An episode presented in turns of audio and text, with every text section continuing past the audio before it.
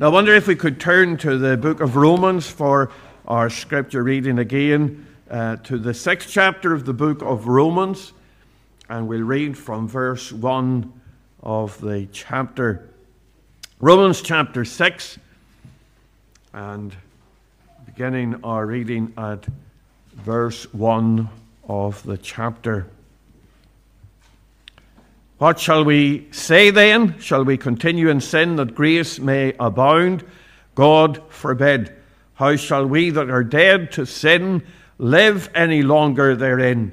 Know ye not that so many of us as were baptized into Jesus Christ were baptized into his death? Therefore we are buried with him by baptism into death, that like as Christ was raised from the dead by the glory of the Father, even so we also should walk in newness of life.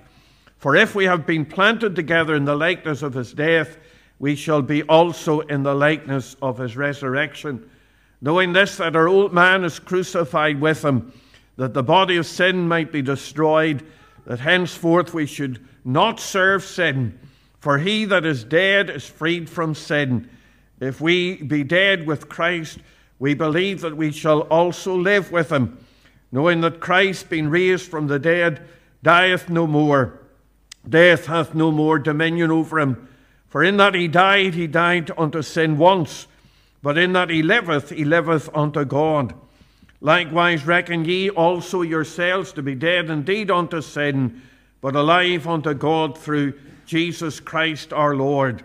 Let not sin therefore reign in your mortal body, that ye should obey it in the lust thereof.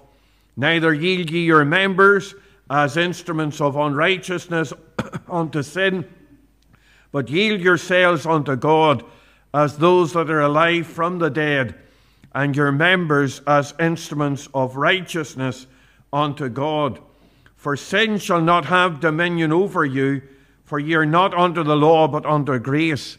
What then? Shall we sin because we are not under the law, but under grace? God forbid.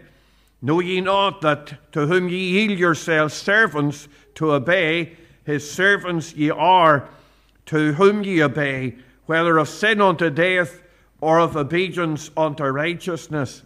But God be thanked that ye were the servants of sin, but ye have obeyed from the heart that form of doctrine which was delivered you.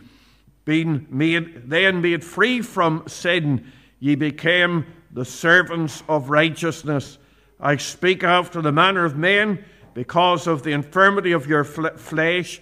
For as ye have yielded your members servants to uncleanness and to iniquity unto iniquity, even so now yield your members servants to righteousness unto holiness. For when we were the servants of sin, ye were free from righteousness. What fruit had ye then in those things whereof Ye are now ashamed, for the end of those things is death.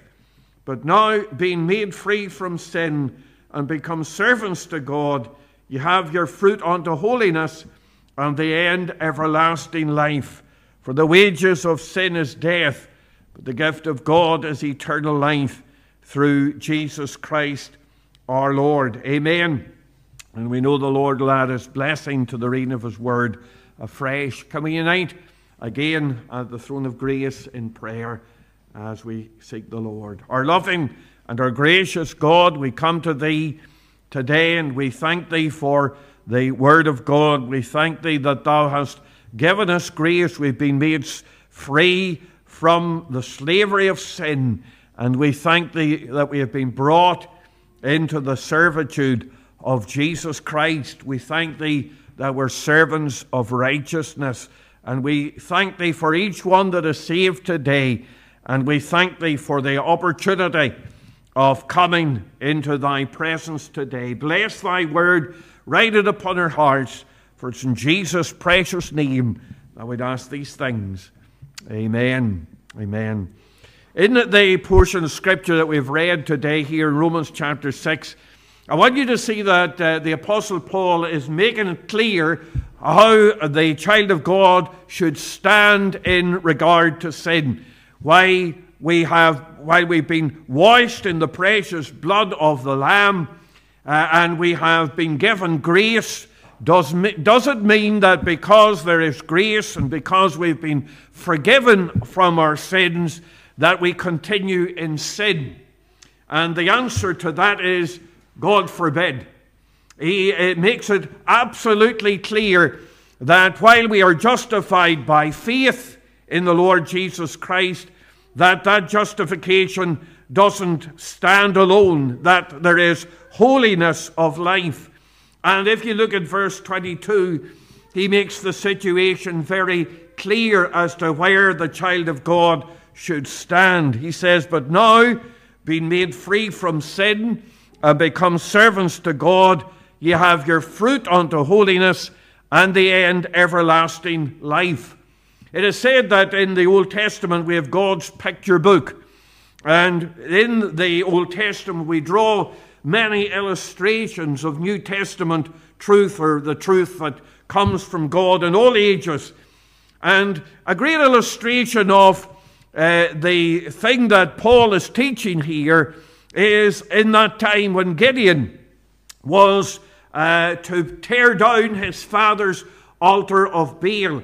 It says in Judges chapter 6, verses 25 and 26, uh, God said to Gideon, Take thy father's young bullock, even the second bullock of seven years old, and throw down the altar of Baal that thy father hath, and cut down the grove that is by it, and build an altar unto the Lord thy God upon the top of this rock in the ordered place, and take the second bullock and offer a burnt sacrifice with the wood of the grove which thou shalt cut down.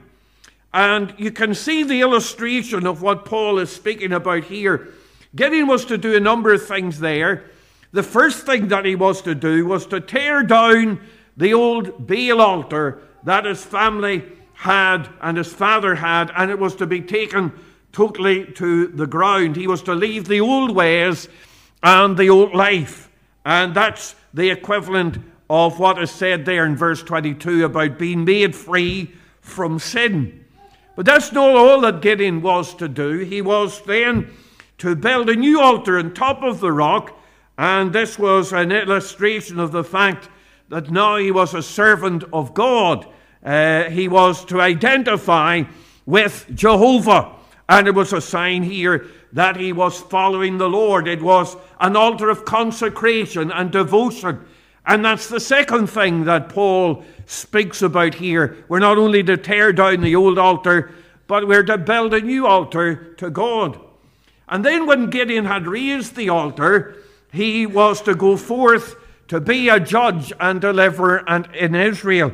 And that's the third step that is mentioned here. We have our fruit unto holiness. So the whole verse and the whole passage here speaks about holiness of life. If you look at verse 19, he says, Yield your members servants to righteousness unto holiness. And that's a command, that's an exhortation to God's people. We are to yield ourselves uh, to righteousness and holiness. But the Bible is a wonderful book because not only does it give us the commands and the exhortations as to what we have to do, but God gives us the reasons why we are to do it. Now, God doesn't have to give us the reasons. He uh, could say, Well, this is what you are to do. He could give the command, and because it's the command of God, then we would be bound, uh, it would be our bounden duty to do it. But God not only gives us the command, but He gives us the reasons why we're to do it, and also the steps by which we are able to put this into effect in our lives. And that's what I see in this portion of Scripture. We are to uh, yield our members as instruments unto righteousness and holiness. How do we do that? How, what is the process by which we are able to yield ourselves uh, as instruments of righteousness unto holiness? Well, in this portion of Scripture, I want us to see the steps to holiness, the steps uh, to uh, that right walk with God, that obedience that we have in uh, to, or to have in our lives. And there are three steps in the portion of Scripture. I want you to see three things. There's something to be broken, and that's sin. And then there's something uh, to be bound, and that's ourselves. We are to become servants of God. And then there's something to become. We're to become holy. And I want us just to think about those three steps that we have in this portion of Scripture here as we walk the life of holiness and walk with God. And first of all, then, there's something to be broken. And if you look in verse 22 at the text, the text says, But now being made free from sin. There's something to be broken. It's the slavery of sin we are to break. The slavery of sin is to be broken and smashed and we are to walk in the ways of holiness. Now, you look at the reality of sin in our lives. If uh, we are to become free from sin, we can see that first of all, we were the slaves of sin. In fact, in this world, everyone that is born into this world, uh, no matter what family you're born into, whether it's a Christian family, whether it is uh, a family that is uh, maybe in full time service or in the midst of the work of God, or uh, leaders in the Sunday school or in the uh, children's meeting or whatever it may be. We are all born in sin and shapen in iniquity. Doesn't matter whether you've memorized the Bible as a child, whether you were sent to Sunday school as a child, you're still a slave of sin and a slave of the, the desires uh, and the lusts of the heart. And there's no way that our minds and our affections uh, uh, are enslaved and our will is not enslaved. We are all enslaved. We are totally depraved. Our mind and our hearts not disconnected with what we do. We understand that there is that slavery of sin, and that is manifested in different ways.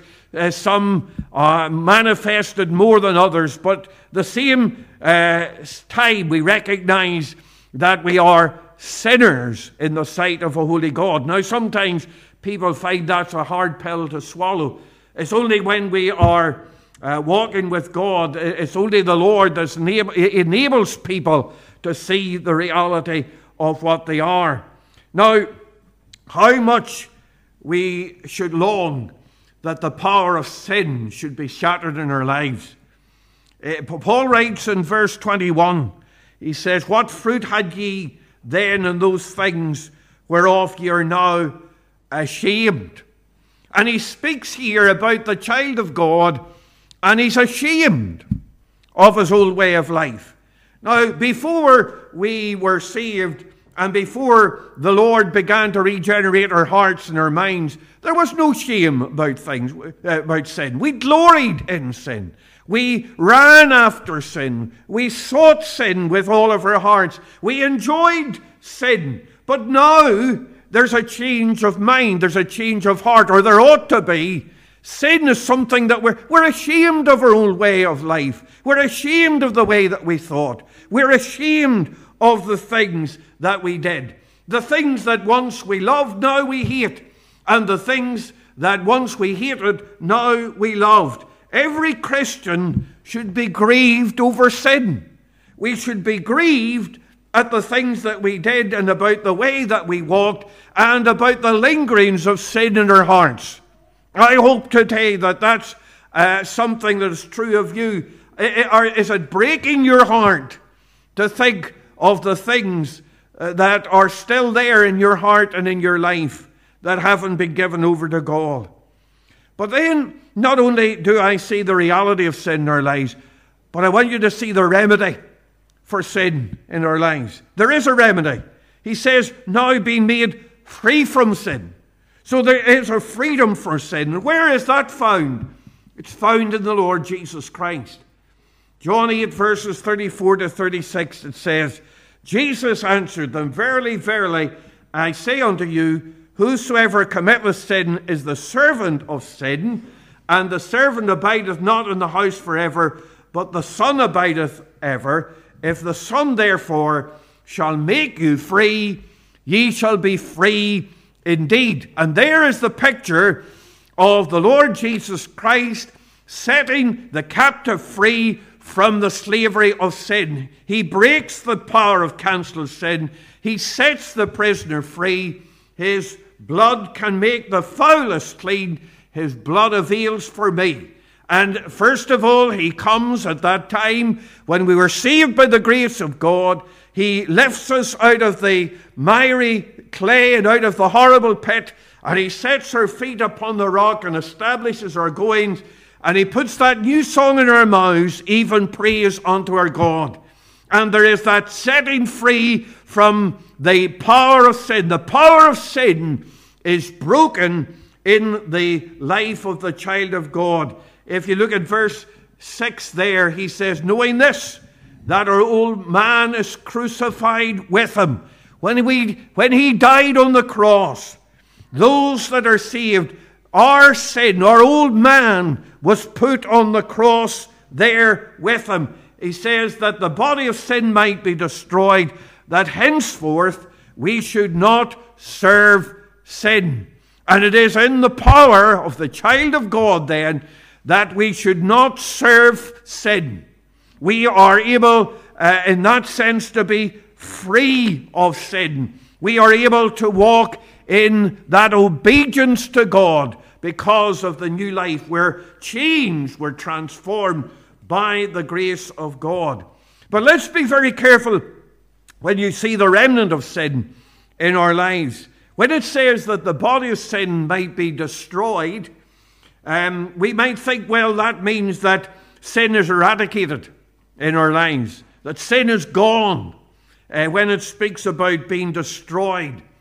But the word destroyed there is a word, the Greek doesn't mean there the word destroy, abolish once and for all.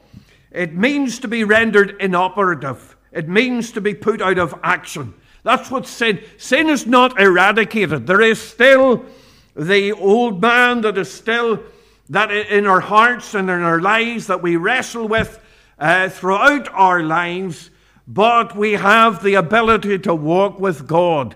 We are to be obedient to Him, to follow Him day by day in our lives. And as we follow Christ, so we become more and more holy. If we walk in the light as He is in the light, then we fellowship one with another, and the blood of Jesus Christ uh, cleanses us from all sin. The Bible says, Mortify your members. It says, Put off the old man. Let anger and wrath be put away from you. And maybe it would help uh, to take an illustration. Maybe we think of the wars that are going on at the present time or even in the past. And you think of, for example, Israel in, in Gaza at the mo- moment, and they have gone in there and they've had great success in capturing uh, the terrorists that are there in uh, Gaza, and they have uh, captured large parts of Gaza. And when they capture the uh, places, they have them, they, they are under the control of Israel. But there are always little pockets of resistance here and there. And what happens is that they go in and uh, usually they call them mopping up operations. And isn't that the same in your life and mine? We, uh, the Lord has taken control.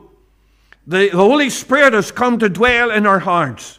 The, the Lord has come to take control of all that we are and we have the ability to resist sin.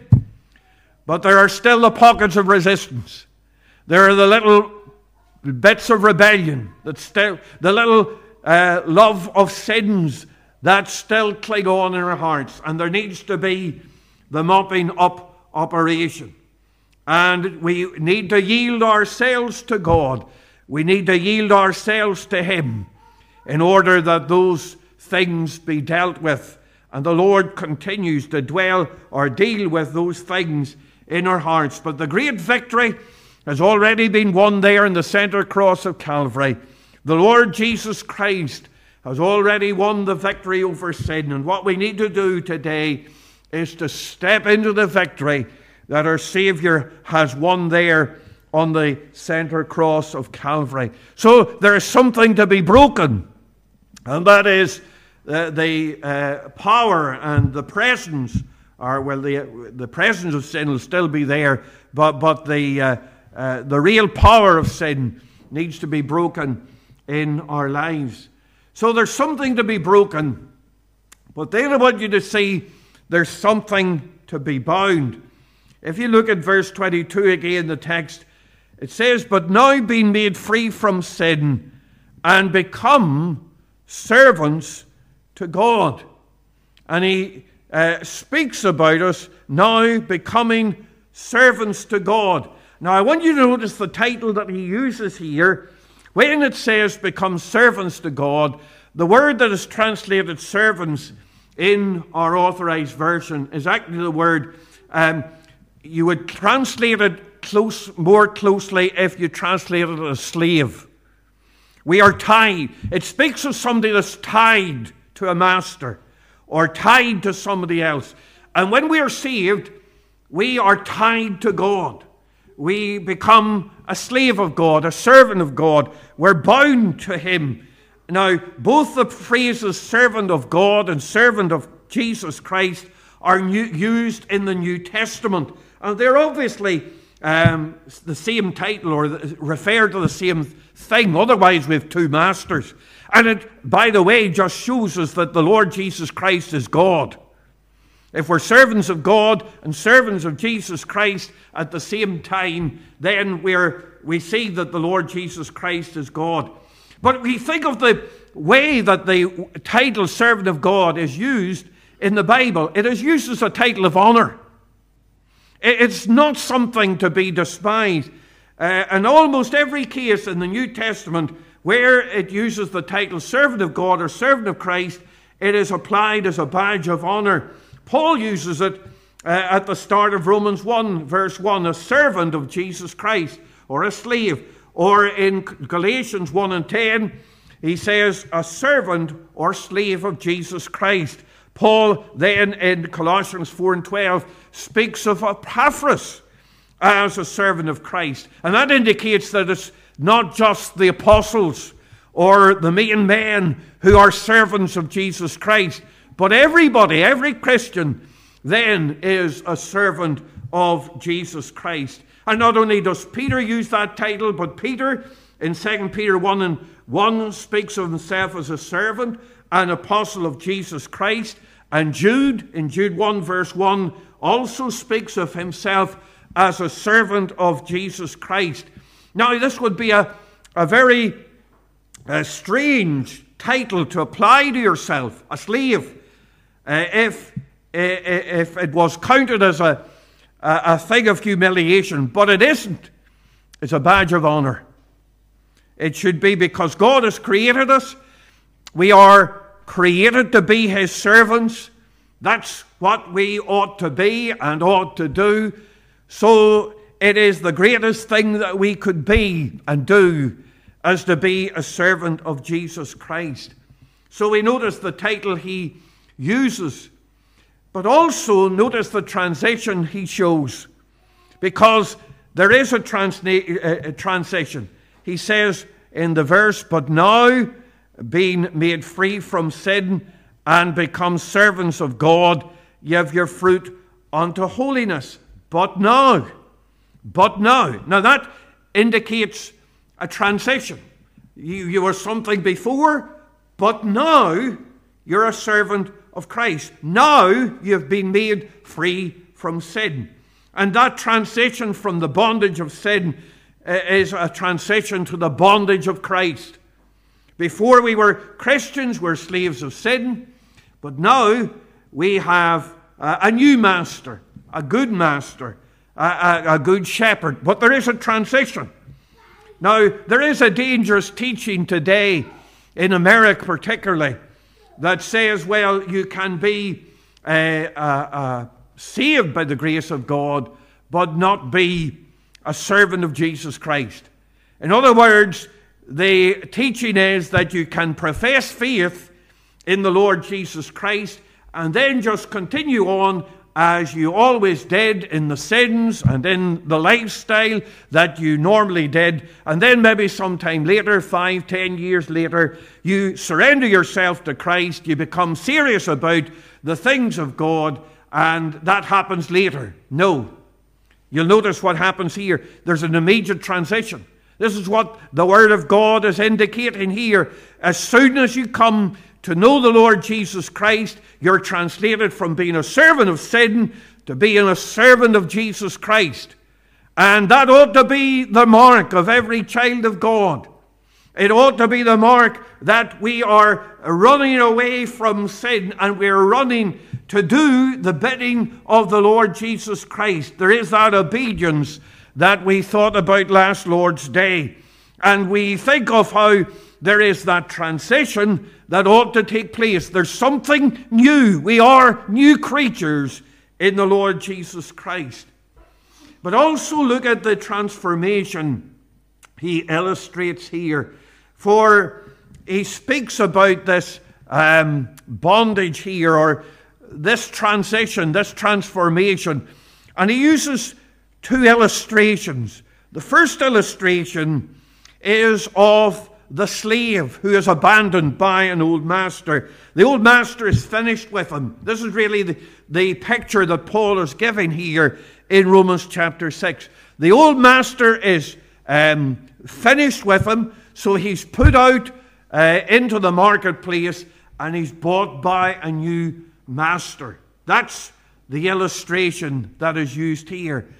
But then, in case that's an illustration, really, that is um, something that people think is a terrible thing about uh, bondage, he takes another illustration there at the cha- start of chapter 7.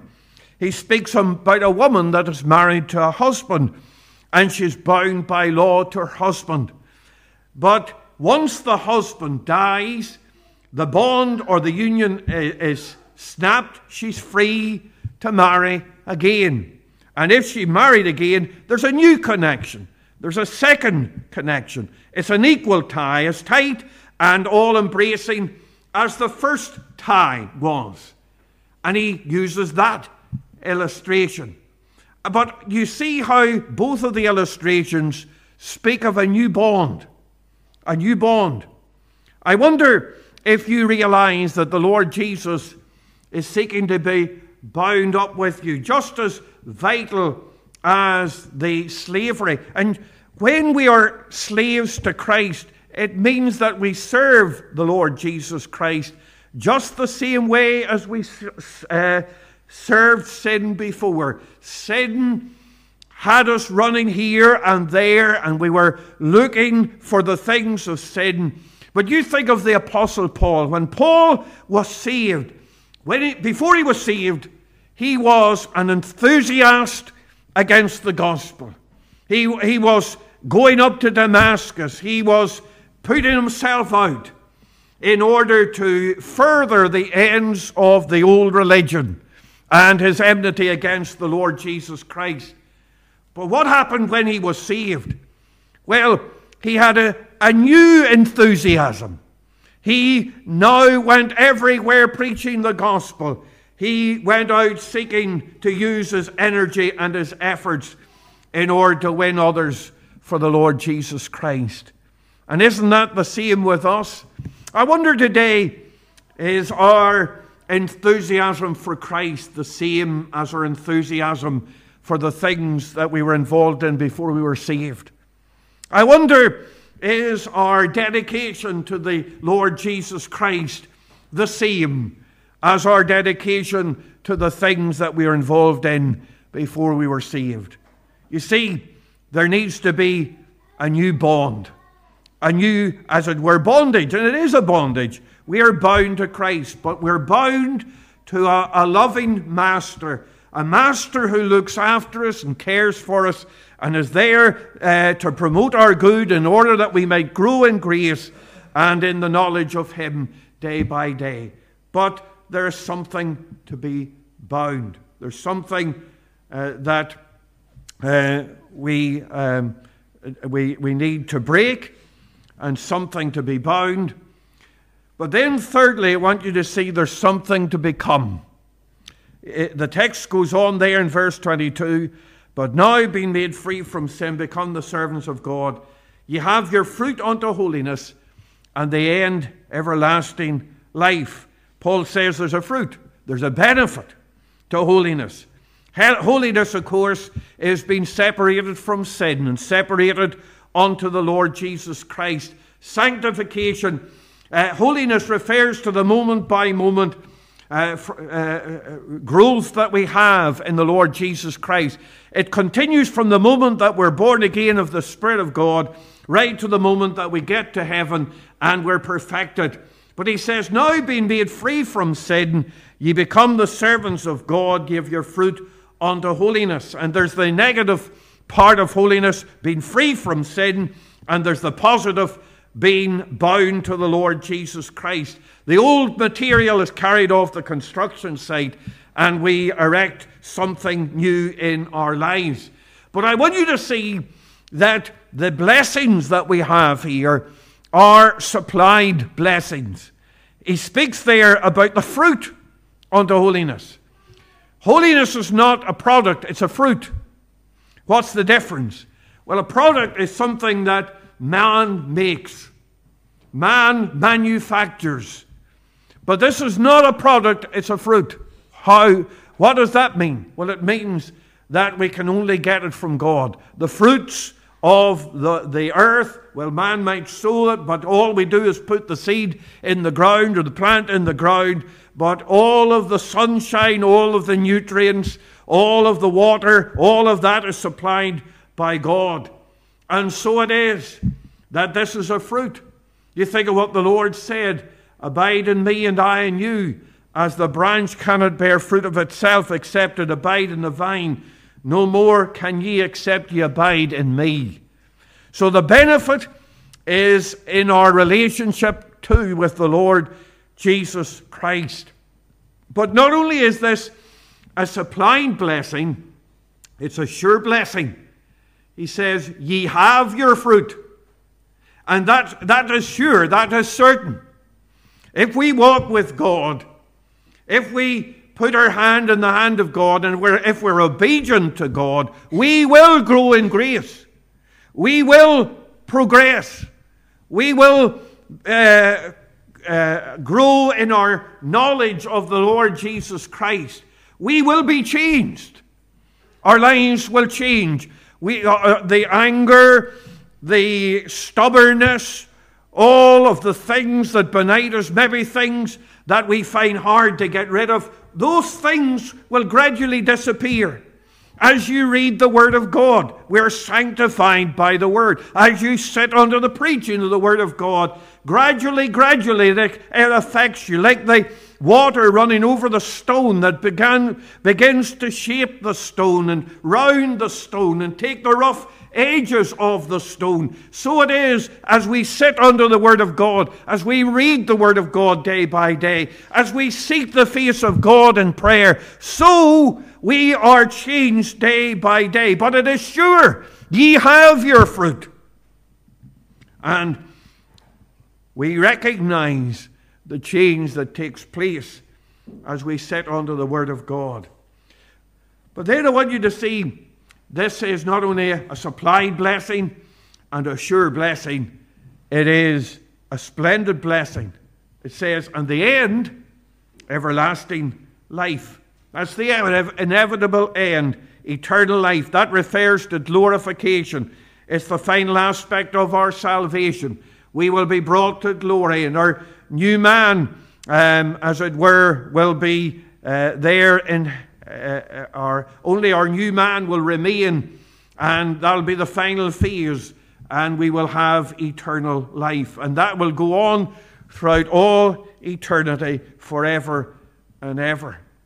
But notice there is something to break, there's something to become, or there's something uh, to be bound, and there's something to become.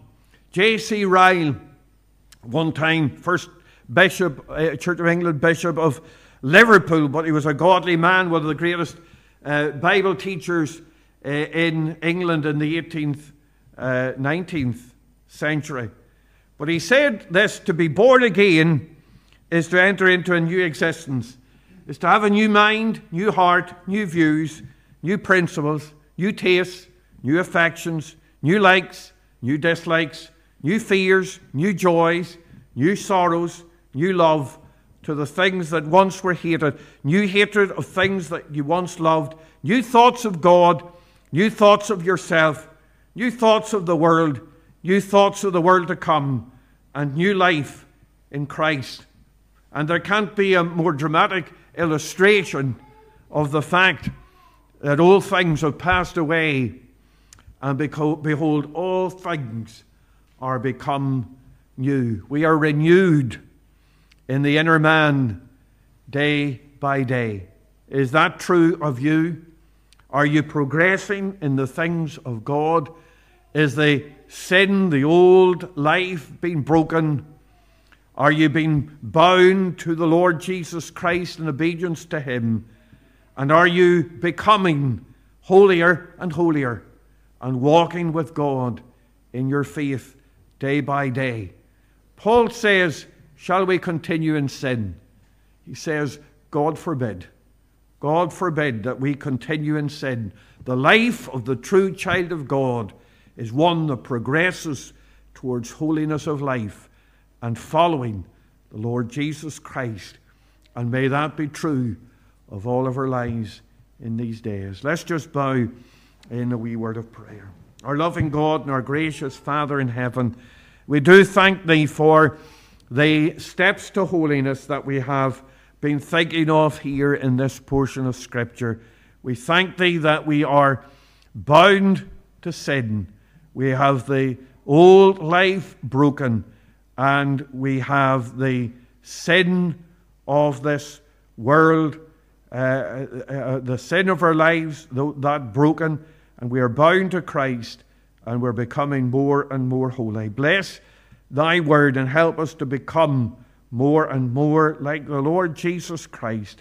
For it's in Jesus' precious name I would ask these things. Amen.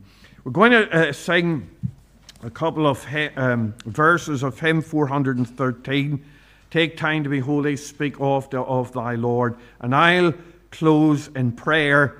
And then I want to just make an announcement, and I'm going to ask if the uh, broadcast is put off just before I make uh, the announcement just at the end. Take time to be holy, 413 verses 1 and 2, and we'll stand as we sing.